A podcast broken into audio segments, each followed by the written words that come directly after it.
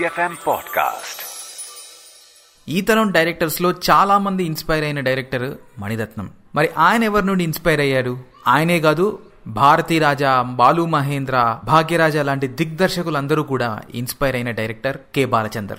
ఆయన all time క్లాసిక్స్లో ఒకటి ఈ రోజు మనం మాట్లాడుకోబోతున్నాం thirty films that changed Telugu సినిమాలో. నెంబర్ ట్వెల్వ్ అంతులేని కథ.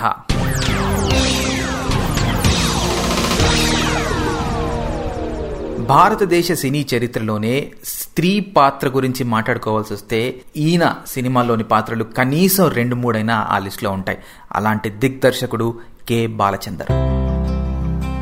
Welcome back thirty films that change Telugu cinema limited series podcast by Varun Damerla ఈ రోజు మనం మాట్లాడుకోబోతున్న సినిమా నైన్టీన్ సెవెంటీ సిక్స్లో రిలీజ్ అయిన అంతులేని కథ.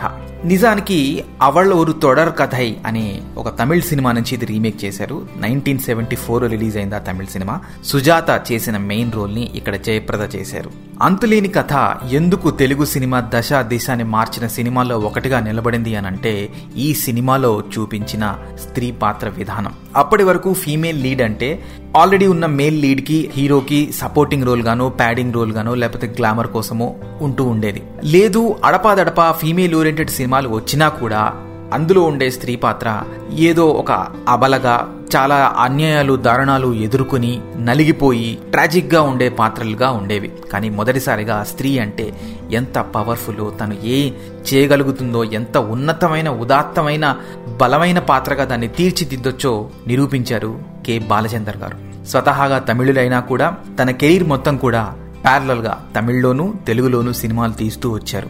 ఇక ఈ సినిమా అంతులేని కథ స్టోరీ విషయానికి వస్తే జయప్రద ఒక ఇరవై ఇరవై మూడేళ్ళ అమ్మాయి. కుటుంబంలో తొమ్మిది మంది బాధ్యతను ఒక్కతే మోస్తూ ఉంటుంది. వాళ్ళ నాన్నగారు ఈ సంసార బాధ్యత మోయలేక సన్యాసాన్ని తీసుకొని దేశాటనకి వెళ్ళిపోతారు. ఉన్న ఒక్కనొక్క పెద్ద కొడుకు ప్లేడ్ బై రజనీకాంత్. ఆయన ఫస్ట్ సినిమా ఇదే. నూతన పరిచయం అని చెప్పి పడుతుంది టైటిల్స్లో అదొక థ్రిల్గా ఉంటుంది మీకు చూస్తే. సో పెద్ద కొడుకుగా చేసిన రజనీకాంత్ తాగుడుకు అలవాటు పోయి రోజంతా ఊరి మీద తిరుగుతూ రాత్రిపూట మాత్రం పడుకోవడానికి వస్తూ ఉంటాడు. ఏ బాధ్యత తీసుకోడు. ఆయనకి పెళ్ళవుతుంది వదిన వదిన పిల్లలు పెళ్ళి కావాల్సిన చెల్లి విధవరాలైన చెల్లి వాళ్ళ పిల్లలు వాళ్ళ అమ్మ వీళ్ళ తమ్ముడు గుడ్డి తమ్ముడు ఇలా మొత్తం తొమ్మిది మంది కుటుంబ బాధ్యతని జయప్రద ఒక్కతే మోస్తూ ఉంటుంది. చాలా గంభీరంగా చాలా స్ట్రిక్ట్గా ఉండే మనిషిగా తన ప్రవర్తన తీరు ఉంటుంది. ఎవరిని తన పరిధిలోకి రానివ్వదు ఎవరిని ఒక్క మాట తనని అన్నివ్వదు కనీసం తన వైపు కూడా ఒక మగవాడిని చూడనివ్వదు. అంత స్ట్రిక్ట్గా అంత గంభీరంగా ఉంటుంది. ఇంట్లోనేమో పెద్ద పులి బయట సమాజంలోనేమో గయ్యాళి గంప కొరకరాని కొయ్య పొగరబోతు గర్విష్టి ఇలాంటి పేర్లు కిరీటంలో పెట్టుకొని తిరుగుతూ ఉంటుంది. తను పర్ఫెక్షనిస్ట్. ఇలాంటి జయప్రదకి ఒక బాయ్ ఫ్రెండ్ ఉంటాడు. తనని తననుగా ఇష్టపడుతూ తన ఆశలకి తన అభిప్రాయాలకి గౌరవం ఇచ్చే ఒక మంచివాడు. కొన్ని సంవత్సరాలుగా వాళ్ళిద్దరూ ప్రేమించుకుంటారు. తన బాధ్యతల్లో కొన్నైనా తీరిన తర్వాత పెళ్ళి చేసుకుందాం అని అనుకుంటూ ఉంటుంది జయప్రద. ఎంత గంభీరంగా ఉన్నా ఎంత స్ట్రిక్ట్గా ఉన్నా ఎన్ని బాధ్యతలున్నా తను కూడా అందరిలాంటి ఒక సాధారణమైన వయసులో ఉన్న అమ్మాయి. తనకి కూడా మిగతా వాళ్ళలాగే పెళ్ళి చేసుకొని హాయిగా సినిమాలకి షికార్లకు వెళ్ళటం సరదాగా ఉండటం బీచ్లో తిరగటం ఇవన్నీ తనకి ఇష్టాలు. కానీ తన జీవితంలో ఇలాంటి వాటికి అసలు చోటే లేదు. ఇదిలా ఉండగా కొన్ని రోజులకి ఎక్కడికో వెళ్ళిపోయాడు ఇక రాడు సన్యాసం తీసుకున్నాడు అనుకున్న వాళ్ళ నాన్న దగ్గర నుంచి ఉత్తరం వస్తుంది నేను ఇంటికి తిరిగి వస్తున్నాను అని చెప్పి. జయప్రద ఎంతో సంతోషపడుతుంది. ఇక నాన్న వచ్చాడు ఈ బాధ్యతలని నాన్నకు అప్పగిచ్చేసి నేను హాయిగా పెళ్ళి చేసుకుని సెటిల్ అయిపోవచ్చు అని అనుకుంటూ ఉంటుంది. కానీ వాళ్ళ నాన్న ట్విస్ట్ ఇస్తాడు. నేను ఇలా పోతూ పోతూ మిమ్మల్ని చూసిపోదామని వచ్చానంతే మామూలు జీవితంలోకి రాలేను అని చెప్తాడు. మళ్ళీ తన ఆశలు అలాగే పేకమెడలాగా కూలిపోతాయి తన హృదయం బద్దలైపోతుంది. తర్వాత కొద్ది రోజులకి మన జయప్రద బాయ్ ఫ్రెండ్ ఎవరైతే ఉన్నారో ఆయన ఇంటికి రావటం అనుకోకుండా జయప్రద వాళ్ళ చెల్లిని చూడటం వాళ్ళిద్దరి మధ్య పరిచయం ప్రేమగా మారటం అతగాడు మగబుద్ధి చూపించేసి వాళ్ళ చెల్లిని పెళ్ళి చేసుకోవడానికి సిద్ధమవుతాడు. వాళ్ళ చెల్లి కూడా తన అక్క యొక్క బాయ్ ఫ్రెండ్ అని తెలిసి కూడా తనతో ప్రేమలో పడుతుంది. ఎవరి స్వార్థం వాళ్ళు చూసుకున్నా కుటుంబం కంటే నాకు ఏది ముఖ్యం కాదు అని చెప్పుకొని జయప్రద తన బాయ్ ఫ్రెండ్ని త్యాగం చేసేసి ఆ పెళ్ళి కొప్పుకొని దగ్గరుండి పెళ్ళి చేయడానికి రెడీ అయిపోతుంది. మొత్తానికి ఒక సంఘటన తర్వాత వాళ్ళ అన్నయ్యలో మార్పు వస్తుంది. తను తను చేసిన తప్పును తెలుసుకొని ఇకనైనా బాధ్యతగా ఉందాం ఒక ఉద్యోగం సంపాదించి చెల్లికి చేదోడు వాదోడుగా ఉండి కుటుంబాన్ని చూసుకుందామని డిసైడ్ అయిపోతాడు తాగుడు మానేస్తాడు.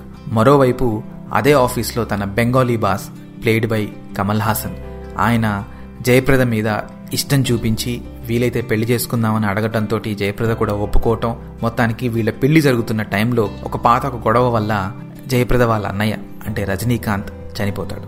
కరెక్ట్గా ఇది పెళ్ళి టైంలోనే జరుగుతుంది. పెళ్ళి క్యాన్సిల్ అయిపోతుంది. జయప్రద కథ మళ్ళీ మొదటికి వస్తుంది ఇలా జయప్రద జీవితం ఒక అంతులేని కథగా నడుస్తూనే ఉంటుంది అని చెప్పడంతో సినిమా ముగుస్తుంది. ఈ సినిమా చూసి ఆలోచించని మనిషి ఉండడు బరువెక్కని హృదయం ఉండదు.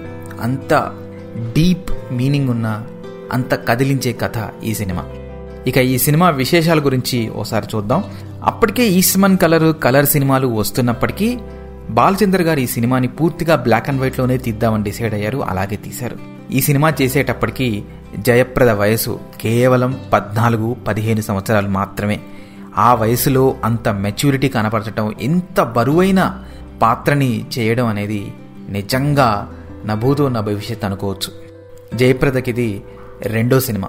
అదే సంవత్సరంలో వచ్చిన సీతా కళ్యాణం బాపు గారి సీతా కళ్యాణం ఆ తర్వాత సంవత్సరంలో వచ్చిన అడవిరాముడు యమగోళ సిరిసిరి మువ్వ ఇలాంటి సినిమాలతోటి రెండు సంవత్సరాల్లోనే ఆవిడ స్టార్డమ్ ఎక్కడికో ఆకాశాన్ని అంటుకుంది. ఆ తర్వాత వరుసగా సాగర్ సంగమం లాంటి క్లాసిక్స్ చేస్తూ సర్గం కామ్చోర్ షరాబీ తోఫా లాంటి హిందీ సినిమాలు కూడా చేస్తూ అక్కడ కూడా సూపర్ స్టార్ అయిపోయి శ్రీదేవి గారితో సరిసమానంగా స్టార్డమ్ సంపాదించుకుంది జయప్రద గారు. కానీ శ్రీదేవి గారిది ఒక గ్లామరస్ పాత్రలో ఉంటే జయప్రద ఇందాక మనం చెప్పుకున్నట్టు అటు యమగోళ అడవిరాముడు లాంటి కమర్షియల్ సినిమాలు చేస్తూ ఇటువైపు సాగర సంగమం సీతా కళ్యాణం లాంటి క్లాసిక్స్ కూడా చేశారు. సత్యజిత్ రే భారతదేశం నుంచి ఆస్కార్ పొందిన ఏకైక ఫిల్మ్ మేకర్ ఆయన ఒకసారి the most beautiful face on Indian screen అని జయప్రదన్ అన్నారు. వాళ్ళిద్దరూ కలిసి సత్యజిత్ రే అండ్ జయప్రద కలిసి పని చేయాల్సి కూడా ఉండేది. కానీ ఆయన స్క్రిప్ట్ కూడా రెడీ చేసుకున్న తర్వాత ఆయన ఆరోగ్యం సహకరించక ఆ సినిమా అలా షెల్వ్ అయిపోయింది. ఇక ఈ సినిమాలో చేసిన రజనీకాంత్ ముందుగానే చెప్పుకున్నట్టు తెలుగులో తొలి పరిచయం తమిళ్ళో ఒకటి రెండు సినిమాలు మాత్రమే చేస్తున్నారు. గెస్ట్ రోల్ చేసిన కమల్ హాసన్ అప్పటికే కొన్ని తమిళ సినిమాలు చేస్తున్నారు బాలనటుడుగా మెయిన్ లీడ్గా కూడా. సో ఆయన పాపులర్ ఫేసే. ఈ సినిమాకి కథ ఇచ్చింది ఎంఎస్ పెరుమాళ్ ఒరిజినల్ అవలూరు తోడర్ కథకి. మాటలు పాటలు రాసింది ఆచార్య ఆత్రేయ గారు. ఆత్రేయ గారు కొన్ని లైన్స్ ఉంటాయి ఇందులో. ప్రార్థనలకే జీవితాలు మారిపోతే పొలాలు ఫ్యాక్టరీలు ఎందుకు? రోడ్డుకో గుడి ఉంటే సరిపోతుంది కదా అంటుంది ఒక పాత్ర. జయప్రద వాళ్ళ విడో సిస్టర్ టైలరింగ్ చేసుకుంటూ జాకెట్లు అవి కుడుతూ ఉంటుంది. తను ఒక సందర్భంలో వాళ్ళ అక్కతోటి అంటే జయప్రదతోటి ఏడుస్తూ అంటుంది ఈ విధవకి ఈ నెల ఎన్ని పెళ్ళిళ్ళున్నాయో తెలుసా అక్క? అని. అది ఒక హృదయాన్ని ద్రవింపజేసే ఒక సీన్ ఒక డైలాగ్. ఇలా ఆత్రేయ గారు దీంట్లో అద్భుతమైన మాటలు రాశారు. మాటలు మాత్రమే కాదు దీంట్లో అన్ని పాటలు రాసింది కూడా ఆచార్య ఆత్రేయ గారే. ఎంఎస్ విశ్వనాథన్ మ్యూజిక్ చేశారు దీంట్లో. ఇప్పటికీ కూడా మనందరం గుర్తు చేసుకునే పాట దేవుడే ఇచ్చాడు వీధి ఒకటి రజనీకాంత్ మీద పిక్చరైజ్ చేసిన సోలో సాంగ్ అలాగే కళ్ళలో ఉన్నదేదో కన్నులకే తెలుసు తాళికట్టు శుభవేళ ఈ పాటలు ఎవర్ గ్రీన్ క్లాసిక్స్ ఆత్రేయ గారిని మనసు కవి అంటారని ఈ సందర్భంగా లిజనర్స్కి ఒకసారి గుర్తు చేస్తున్నాను. కిలాంబి వెంకట నరసింహాచార్యులు ఆయన అసలు పేరు. అభినందన ఆకలి రాజ్యం ప్రేమ మరో చరిత్ర ప్రేమ్ నగర్ డాక్టర్ చక్రవర్తి మూగ మనసులు ఇలాంటి అద్భుతమైన తెలుగు వాడంటూ మర్చిపోలేని ఎన్నో సినిమాలకి పాటలు రాశారు ఆత్రేయ గారు. ఇక బాలచంద్ర గారి గురించి క్లుప్తంగా.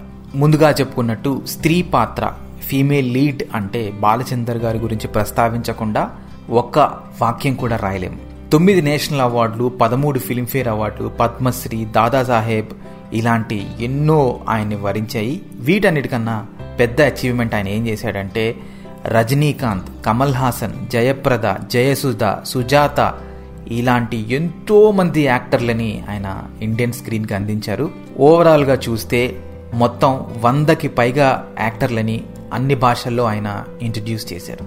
సినిమాల్లో ఫీమేల్ లీడ్ అంటే ఇదివరకు చెప్పుకున్నట్టు ఒక గ్లామర్ కోసమో పాటల కోసమో లేకపోతే ఒక సపోర్టింగ్ భర్తకి అడుగుజాడలో నడిచే ఆవిడలాగా కాకుండా ఒక ఇండిపెండెంట్ స్ట్రాంగ్ ఇంటెలిజెంట్ ఉమెన్గా చిత్రీకరించారు బాలచందర్. ఆయన ఆల్మోస్ట్ అన్ని సినిమాల్లోనూ ఇది మెయింటైన్ చేశారు. కథ ఏదైనా హీరో ఎవరైనా చిరంజీవి అయినా రజనీకాంత్ అయినా కమల్ హాసన్ అయినా స్త్రీ పాత్ర మాత్రం అంతే బలంగా అంతే స్ట్రాంగ్గా కొన్ని సీన్స్ అయినా కూడా ఆవిడ వ్యక్తిత్వం ఉట్టిపడేలాగా ఆయన పాత్రలు రాసేవారు. ఈ విధంగా తెలుగు సినిమా దశ దిశని మార్చిన ముప్పై సినిమాల్లో అంతులేని కథ కూడా సగర్వంగా జయప్రద గారి భుజాల మీద నిలబడుతోంది. ఇప్పుడే కాదు భవిష్యత్తులో కూడా ఫీమేల్ క్యారెక్టర్స్ గురించి మాట్లాడాల్సి వస్తే అంతులేని కథ సినిమాని ఖచ్చితంగా ప్రస్తావించాల్సిందే. కుదిరితే ఈ సినిమాని మరొకసారి చూడండి. ఈ రోజుకి కూడా కుటుంబం కోసం కష్టపడుతున్న స్త్రీలు మన చుట్టూ ఉన్నారు. వాళ్ళని గుర్తించి గౌరవిద్దాం. ఎపిసోడ్ ఇంతటితోటి సమాప్తం. నెక్స్ట్ ఎపిసోడ్లో మరొక ఆణిముత్యం లాంటి తెలుగు సినిమా గురించి మాట్లాడుకుందాం. This is thirty films that change Telugu cinema limited series podcast by Varun Damerla signing off Jai Hind Big FM Podcast.